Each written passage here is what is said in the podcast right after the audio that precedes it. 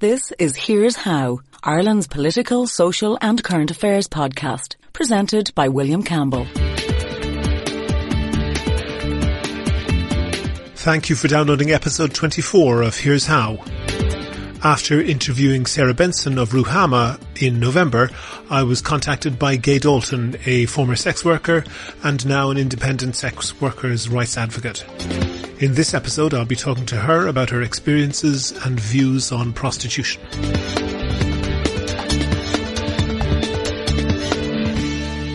Here's How is Ireland's political, social and current affairs podcast. Make your view heard. Just dial 076 603 5060 and tell the world what you're thinking. Your voicemail may be included in the next podcast. You can find tips on recording your contribution and other ways to contact the show at here'show.ie slash call. Online now I have Gay Dalton. Gay is a former sex worker. She's now an independent sex worker activist. Um, Gay, you contacted me after I spoke to Sarah Benson of Ruhama. Um, maybe first of all, just tell me uh, very briefly your own background. Right. Well, not to get into too much detail, I wound up one day in a position where I had a choice between um, selling sex, committing a crime and going into prison, or suiciding. I, I, didn't have a rational survival option. That just happens to people sometimes. Mm-hmm. You know, my my story would take a six part series to tell, but that was the that was where it le- left me. That was the place I was standing. Mm-hmm. Can Can you give me an idea of maybe how long you stayed in the sex industry? I was a sex worker for almost exactly six years. And I had been for a little while before, and you know, but in Dublin it was for six years. And um, you listened to the uh, interview with Sarah Benson that I did before. She characterized the position of prostitutes as um, particularly disempowered, and uh, in particular, she said that only a very small proportion of prostitutes would fill the um, the the type of role that Laura Lee had described of being sort of working independently and being able to keep all of the money that they make. In your experience, what which of those is closer to the truth? I have to say, Laura Lee. Well, I actually know Laura Lee from Mhm. that time, and although she, I will say, I was never able to crack her insistence that she really enjoyed sex work myself, personally, at four o'clock in the morning. When I knew Laura Lee, I knew two women who had pimps, right? Mm-hmm. Now, when I say pimps, I mean they were in really dysfunctional relationships. If they'd been hospital consultants, these men would have been taking every penny they made. So they weren't groomed into sex work or anything like that. They had a drug addicted partner who was just helping himself to everything in range and getting very threatening about it. Those were the only two I knew at that time. Can you give me an idea when that was? That would have been round about, oh God, Laura Lee's going to kill me. Never mind, not my fault. I didn't give birth to her. Uh-huh. Uh, round about 1991, 1992. I think it's fair to say that's well before the influx of uh, Eastern European uh, migrants to Ireland. Is it possible that that has changed significantly? And the, the picture that that um, Ruhama and also the other people have painted is that you get people perhaps who are not forced to travel to Ireland, but who travel maybe under false pretenses or not knowing exactly the circumstances that they're going to end up in. They are then perhaps given an exaggerated uh, story of how likely they are to be arrested if they're seen on the streets. Um, they might be subject to anything from actual force to low-level intimidation. Isn't it possible that the character of sex work has changed significantly since then? I don't think it's possible that the character of humanity, including sex workers, has changed dramatically since before the Roman Empire. I mean, you can go back in history, pimps are very, very rare. As far as I know, the girls who are coming from Eastern Europe pretty much understand what they're coming into. Um, now, I personally, right, I, I don't feel comfortable with this, but they do. You know, my comfort doesn't rule the world. Um, they feel happier if they're coming to someone who knows the country. Because remember, this is this is the dark side of the moon to them when first coming here. They're comfortable with somebody arranging accommodation. Obviously, if you ever try to arrange accommodation when you don't speak the language properly, they're comfortable with somebody setting up there. I'm not saying I'm comfortable with it, but they're the ones who can't. and they are comfortable with it. They're not chained to radiators. Um, they're not working against their will.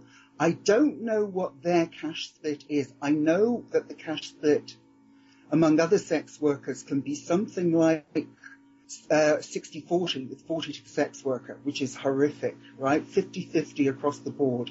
When we had incidental decriminalisation for 10 years, the cash split was something like 15 to 20% to the organisation and 80% to the, and when I say organisation, I don't mean organised crime, I mean massage parlours, and I think it was one escort agency.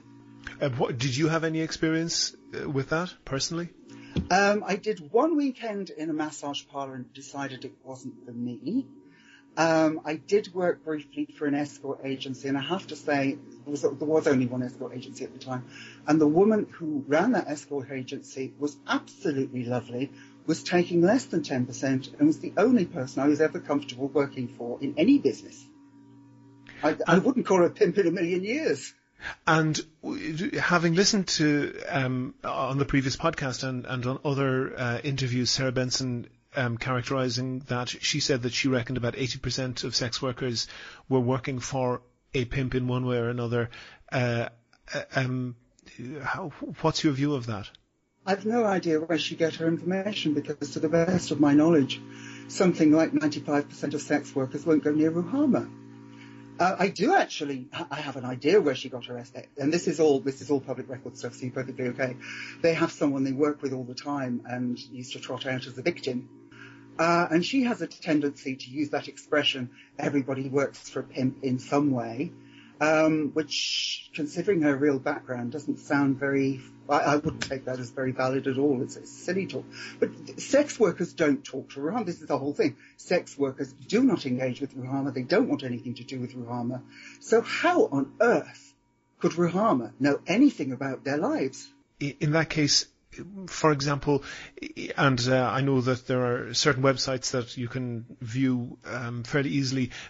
Um, Ruhama made points about that. For example, that the um, text on the on the website seemed to have been written, although it presented as being advertisements for different people, it seemed to have been written by the same person. For example, there were sequential phone numbers listed, so different supposedly independent escorts uh, gave a mobile phone number to dial, but they were very closely connected with other um, uh, supposedly independent escorts on that website.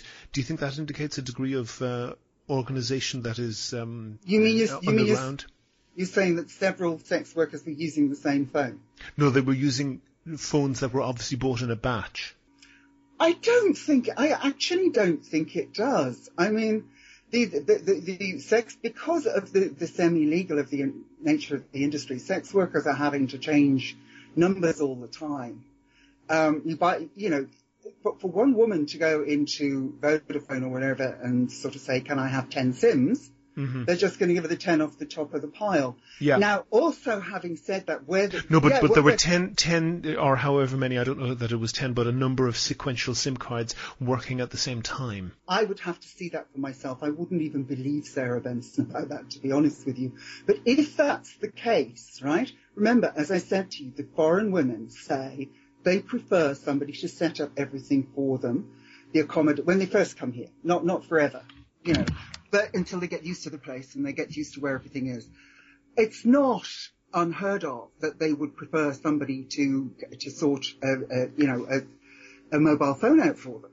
It mm-hmm. really isn't. But I would ha- I have never noted. I'm not saying that I have seen or that I have never seen. When I say I've never seen it, I'm not saying that's because it's not there. I'm saying I've never seen it. And I honestly, if Sarah Benson told me grass was green, I would go out and check. Um, well, Sarah Benson isn't here to answer for herself, but she she gave a very um, detailed uh, acquittal of herself in a previous podcast. Um, but what would you say uh, is the average age of, say, a young woman coming from Eastern Europe in Ireland and ending up in prostitution? I would say the age of those young women is about 22 to 25, right? Mm-hmm. The age of other women in the sex industry, when you ask them is 30, when you ask to see their passport, it's usually closer to 40. Do you think that, and you mentioned uh, before we started recording that, that uh, you had uh, worked in the sex industry in London. Can I ask, uh, if you want to tell me, uh, what age were you when you began there? Let me have a think. What, what the age I was at, I first sold sex on one occasion in Dublin, and I was 22. Mm-hmm. Then I didn't sell sex again for another three years, at which time I was 25. Bearing in mind, I'd been a, I, I'd been a run, I'd been a runaway, an absconder, and all this kind of thing. But I think this is an important point to make here. I couldn't sell sex. I was jealous of the girls who could sell sex when I was a runaway of 40 because they had warm places to live, they had plenty of food, they had plenty of clothes. I was just having to do survival sex, whatever anyone would give me. The reason I couldn't sell sex is very simple. I was six foot tall and fully developed. Now, the, the market that looked for young women, for, for you know, t- teenage girls, mm-hmm. had no interest in someone like me and the adult market would have slipped me out like Tanqueray and handed me to the police, which was the last thing I wanted. Mm-hmm. Because the adult sex market is really, really down on underage sex. They don't tolerate it. It's too big a risk to them. The, the, the two are actually, as far as I know, in London, the two are absolutely separate. It's just very, very unusual because I was also a teenage runaway in London that I actually know where some of the underage market went on but most people in the sex industry wouldn't have a clue that there is an underage market. Mm. And the uh, looking at any of the uh, websites that um, advertise uh, sex for sale, and I've looked at uh, ones that are obviously escort agencies and ones that purport to be uh, independent sex workers and could well be. But looking at both of them, it's very clear that a major selling point is how young the prostitute is. Uh, I also, I mean, I followed link, uh, I think actually from, uh, that I got from Laura Lee, uh, to another, uh, site that purported, I don't have any way of verifying it, but purports to be an independent sex worker. The first line in her description is that she's in her early twenties. Isn't it true that even in, even in the, what you call the adult sex market, the demand is sharpest at perhaps somebody who's over 18 but but not very much over 18 absolutely. It's identical to the gay community to the gay scene not the gay community. Um, i mean i always remember the, the, the, one escort agency i did work for. She'd always tell everybody that we were 28 and most of the callers would say can you tell me something? Are you really 28 mm-hmm. um, you know it yeah but it's no different to the gay scene. In the gay scene guys try to stay, you know, if, if you want a prolific sex life, shall we say, guys try to stay young as long as possible. It, they're appealing to exactly the same impulse in a gay man that sex workers are appealing to in a straight man. But it's fantasy, remember. This is actually, believe it or not, as horrific as it can be for some people and as desperate as some sex workers are, when you're there, when you're on stage, when you go into work, this is an entertainment industry and everybody wants the beautiful bird, the showgirl, right? Mm-hmm. Showgirls don't have a life much after 26. Uh, but the, the point of that surely is that in any other profession, people are vulnerable to be exploited when they are youngest and newest in the profession. Uh, as they you know, kind of gain experience. They also gain experience of how to protect themselves and to maximize their, their returns. But in any other profession, people who are less experienced are less desirable. Isn't the combination of somebody being young and available for prostitution being A, the most desirable to the customer, if you want to put it that way, and also the most easy to exploit. Isn't that a, a recipe for uh, um, a very severe amount of uh, exploitation? I don't think so. I mean, the fashion industry is even worse. They don't want new fashion models who are over 16 at this stage. I don't think exploitation is a, is a factor. And I'll tell you, if you look at young people socially, right? Mm-hmm. Just socially, they're an awful lot harder to control in their late teens, early 20s than they are in their 30s and 40s because they're willful, they're um, what's the word? They're, they're very strong-minded. They're very stubborn. They're very willful at those ages. They are far harder to exploit. The easiest women to exploit in the sex industry are the ones that are starting to age out around about 40. And can you tell me, um, Laura Lee, who I interviewed, I think, um, quite a few podcasts ago, um, essentially described a, a, situation where she was quite happy with the work that she was doing. How many women in the sex industry would you think that is typical of? Well, now I know I've become very close friends with another woman who I can assure you is definitely, we're very similar, and yet she's very, very happy in the sex industry and actually enjoys it for what it is. And I certainly didn't, you know, for me it was all performance. Um, when I knew Laura Lee, um, genuinely, she would have been one of two women I knew who actually in private at four o'clock in the morning over the whiskey would say, I really enjoy my job. I enjoy doing clients, right? And as I said earlier, I, she was only very young then, and I tried to crack through that. I thought this has to be a defense mechanism. I hmm. never managed to get through it, and I'm pretty good at getting through things like that. So, um, I think women who actively can, can, can I ask you again, two, two, two, women, two women of, out of how many that you would have known? Well, now I'm talking about the ones that I would have had four, four o'clock in the morning. Oh, conversations. The two women at that time, the women I would have known would have amounted to. I always shocks me when I count them on my fingers. Actually, amounted to something like fifty or sixty, but not on terms of that close a conversation in every case, if you know what I mean. I, I, um, I do, but but my, my point is that's perhaps five percent of the women who you knew who were involved in prostitution, who you felt genuinely said that they were happy yeah, doing what they're doing. Um, I, am sure there's a lot of people who don't enjoy their job, but if you have uh, in what has to be an extremely draining, if not soul-crushing position, only 5% of people are saying that they're happy with it. There's something wrong there, surely. Um, well, I, I, don't think that would be uh, very in in work to live positions. I don't think that would be. Now remember, they're talking about actively enjoying. I'm not talking about don't mind. This is mm-hmm. a whole different category. Don't mind would be more like 80%, right? Mm-hmm. What you have, I can only talk of my experience of sex work, which doesn't seem very different to the women I talked to. You know, was close enough to talk talk to closely with. But to me, the worst part of sex work is overcoming the taboo and the stigma at first, right? Mm-hmm. Actually doing the sex work, pers- this is my personal attitude that isn't necessarily common. I would have been, because to me, my sexuality, that's for my personal use in my free time, I would have been horrified to become aroused. I would have been even more horrified to orgasm, but I certainly didn't mind. And the actual experience of sex work is like having a medic, ha- having a dental exam, except you get money beforehand and there's no risk of anybody telling you you need to find 2,000 euros for a crown afterwards. The worst part of it is that it's kind of boring. It's, it's hard to pass the time in exactly the same way.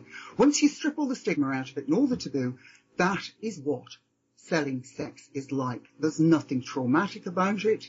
There's nothing painful about it. You know, and th- this whole thing, I, I've noticed that the abolitionist movement have this great thing. Oh, because they have to do so. It's, it's worse because they have to do so many, and I can't help wondering why they wouldn't then try to end the demand by setting a minimum price for the sale of sex, the way they're trying to do for alcohol. But mm-hmm. the thing is, once you're actually selling sex, and I've checked this with friends of mine, on a night when I'd got six, seven, or even eight clients, I would be going home as high as a kite. I'm wonderful. Wow, this is fabulous. This is the life for me. On a night when I could only get two or three clients, I would be miserable as sin. So basically having to overcome the taboo of selling sex is the hard and traumatic part. Once you're actually selling sex, it, eh, to a certain extent, this sounds awful, but it's true, the more the merrier. Because mm-hmm. you want the money, because that's all it's about to a sex worker, is the money, the wages at the end of the week. And one other question, just on the logistics, um, Sarah Benson um, mentioned the threat of violence what was your experience with that? either actual violence or just feeling insecure, uh, feeling that threat? Feeling that threat is actually pretty rare, right? Um, no different to what you would expect any woman. define define pretty rare. Well, this is what I'm going to do. I, I was a street worker, right? Mm-hmm. Um, now that obviously that was the, the, the Burlington Road, Waterloo Road end. But the feeling threatened would be no greater for me, maybe slightly less than any of the women who were wandering around uh, looking for nightclubs at that time of the night. The, the, the, it wasn't quite rational because I don't think, you know, the people who, who actually steal things uh, do have rudimentary brains. And I'm sure it doesn't take them very long to work out that sex workers are far more likely to have cash in their handbags than anyone going to a nightclub.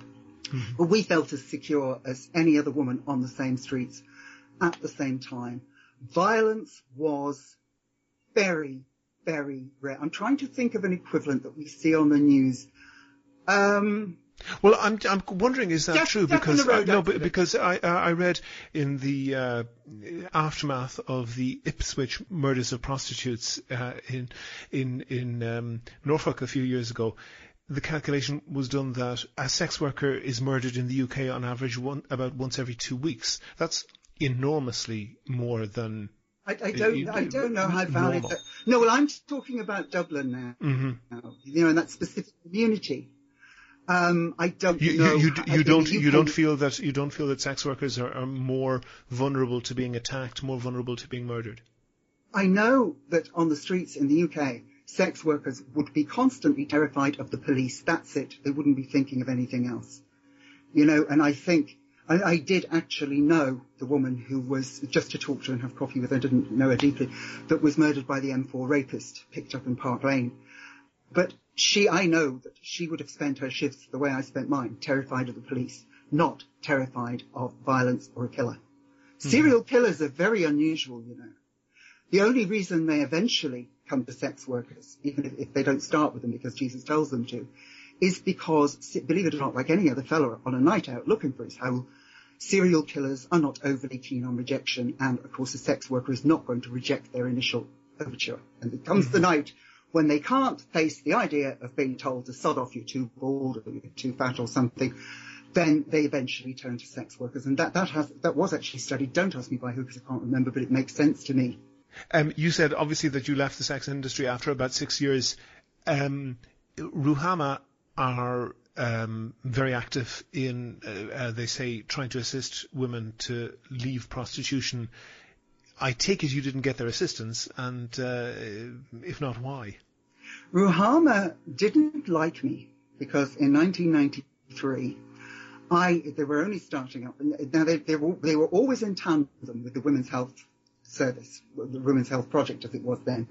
At that time, the Women's Health Project was the lead organisation, but it's all to do with funding and HSE politics, and so it's basically, essentially the same organisation, right?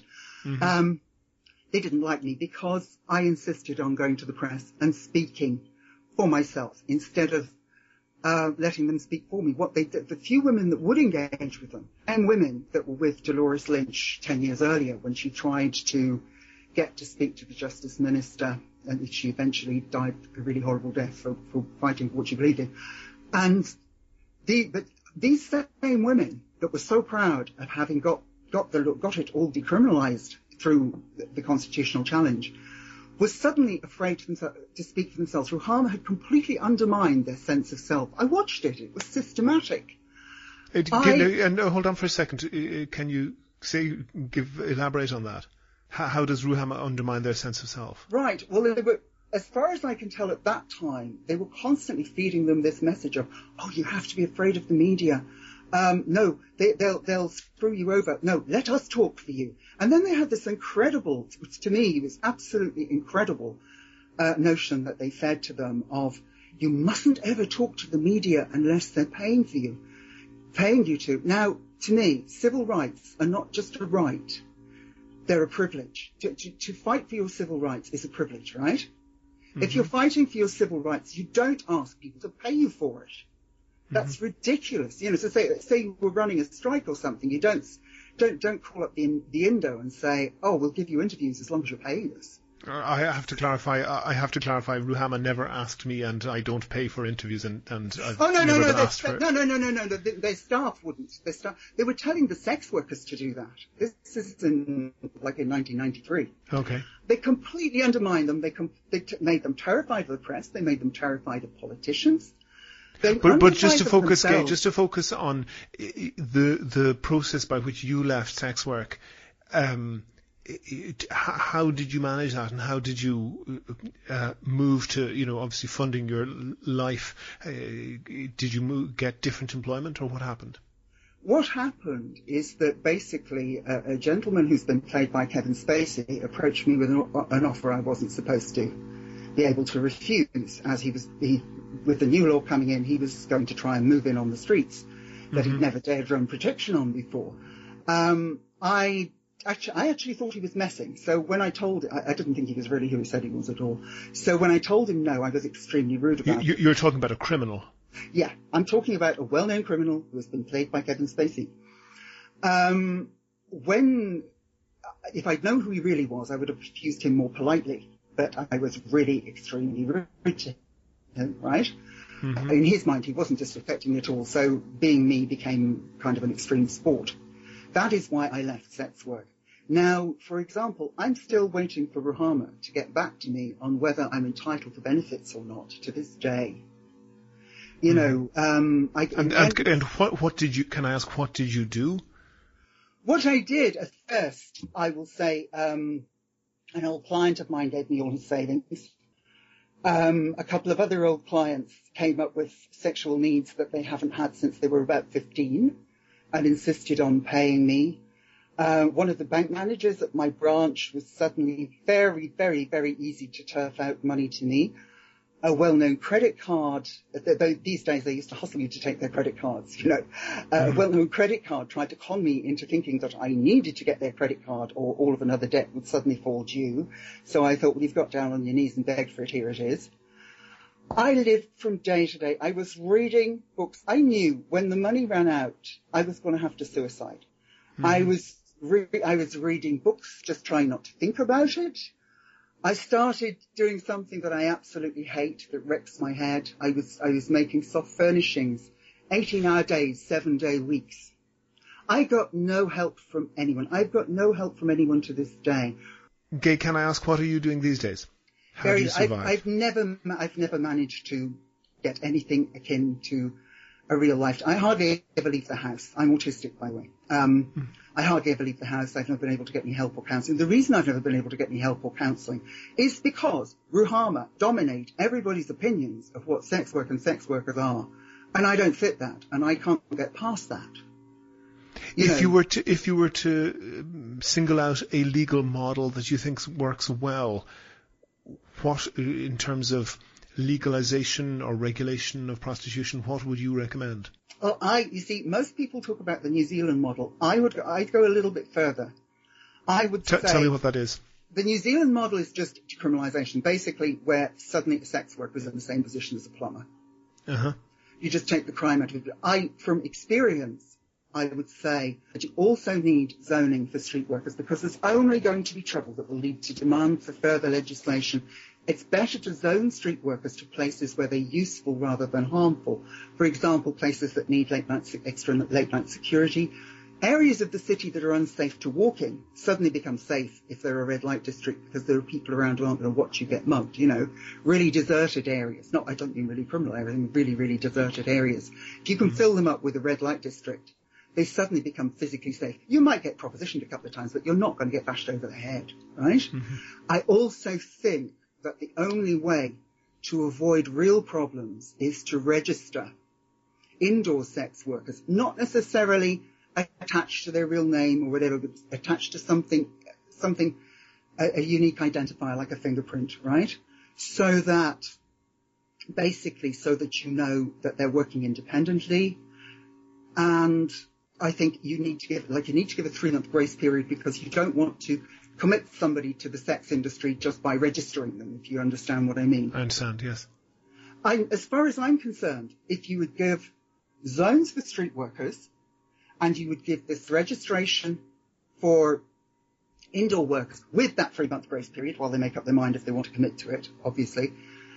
As far as I'm concerned, you could bring in the death penalty outside of those two things, as long as they had full decriminalisation within those two criteria so that the women who need to make that money could go on making that money and could start, start to be full members of society who could call the guards if they needed to, didn't have to hide and run.